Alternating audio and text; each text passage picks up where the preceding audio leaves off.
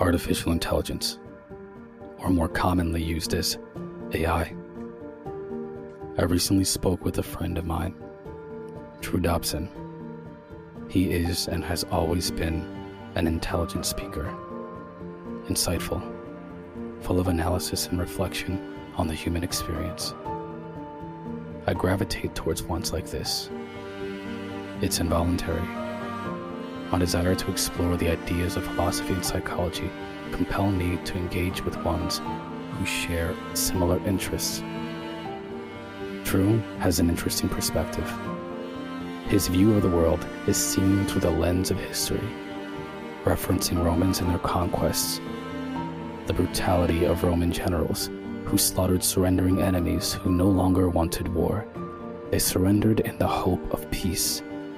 To highlight the fact that in today's civilization, and I quote, the strong do what they can, the weak suffer what they must. As much as just twists my insides to hear the likening of past behaviors still existing in new forms today, I must admit that in part, sadly, he is right we are still a brutal and ruthless civilization. His history of tinkering and understanding, as he says, to understand how things work, inspires him to turn that interest towards understanding the human experience.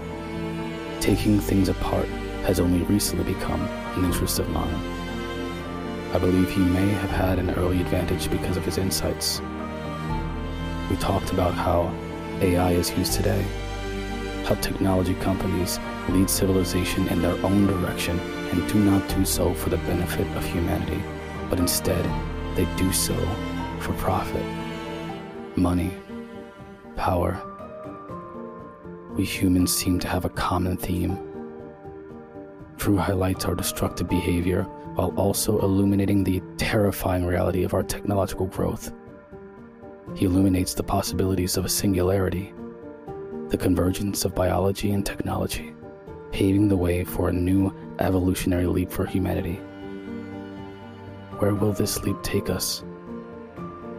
As he says, the possibilities are truly beyond our imagination. We are prisoners of the present, a quote from him that will stick with me for the rest of my life. Limited by our perception we reach for the stars, observing the light of their past as if it still matters to a star whose future has come and gone. We call our findings an intelligent hypothesis. But is it intelligent? To say that ones whose perceptions are so limited as to not even see what is in there here and now, but somehow knows what might be in the eventual way far beyond? Drew says that intelligence can be measured by assessing one's cognition and ability to adapt, change, and grow. Our ability to reason, problem solve, and understand our experience. I would argue that this may be a measurable process, but what about applying our intelligence to improving civilization for us all? Haven't we had enough time to be intelligent enough to make things better? We are so unintelligent we use arbitrary metrics to design our society not for the better, but for the profitable. We are an insane race of beings with the power to change all things in the universe, and we choose to direct our intelligence towards profit and destruction. We live in chaos and boastfully call ourselves the most intelligent beings in the universe. If this is true, then I fear not only for our existence, I fear for the existence of every organic and inorganic organism in the entire universe. In essence, our brains are pattern recognition machines. We are by nature problem solvers.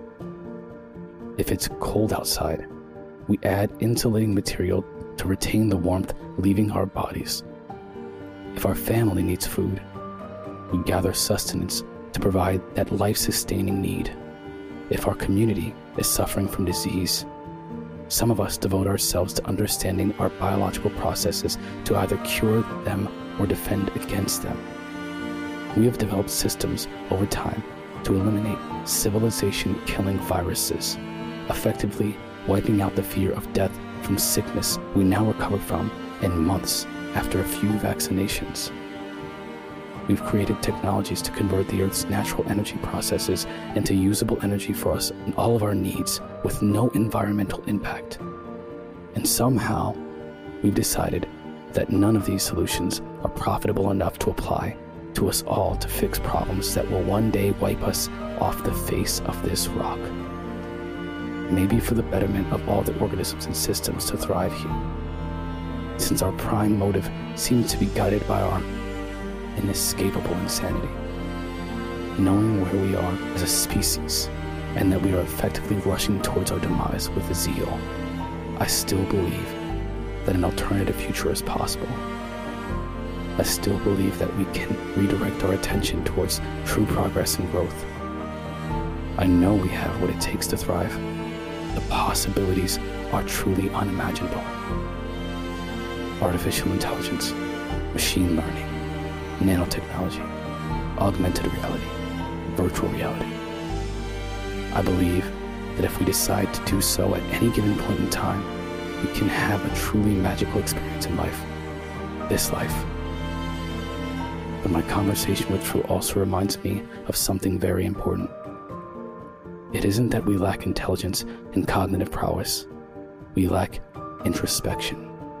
We lack empathy, altruism. Even for ourselves, we lack compassion. And so the choice is clear. Here I am, ranting in my every thought to you. And I haven't even asked once, what do you think? What do you think is going on? How do you think we can change this? Am I wrong here? If you're listening now, please, beg of you tell me.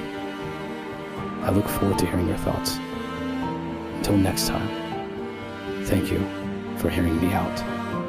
Because ready or not, the future is coming.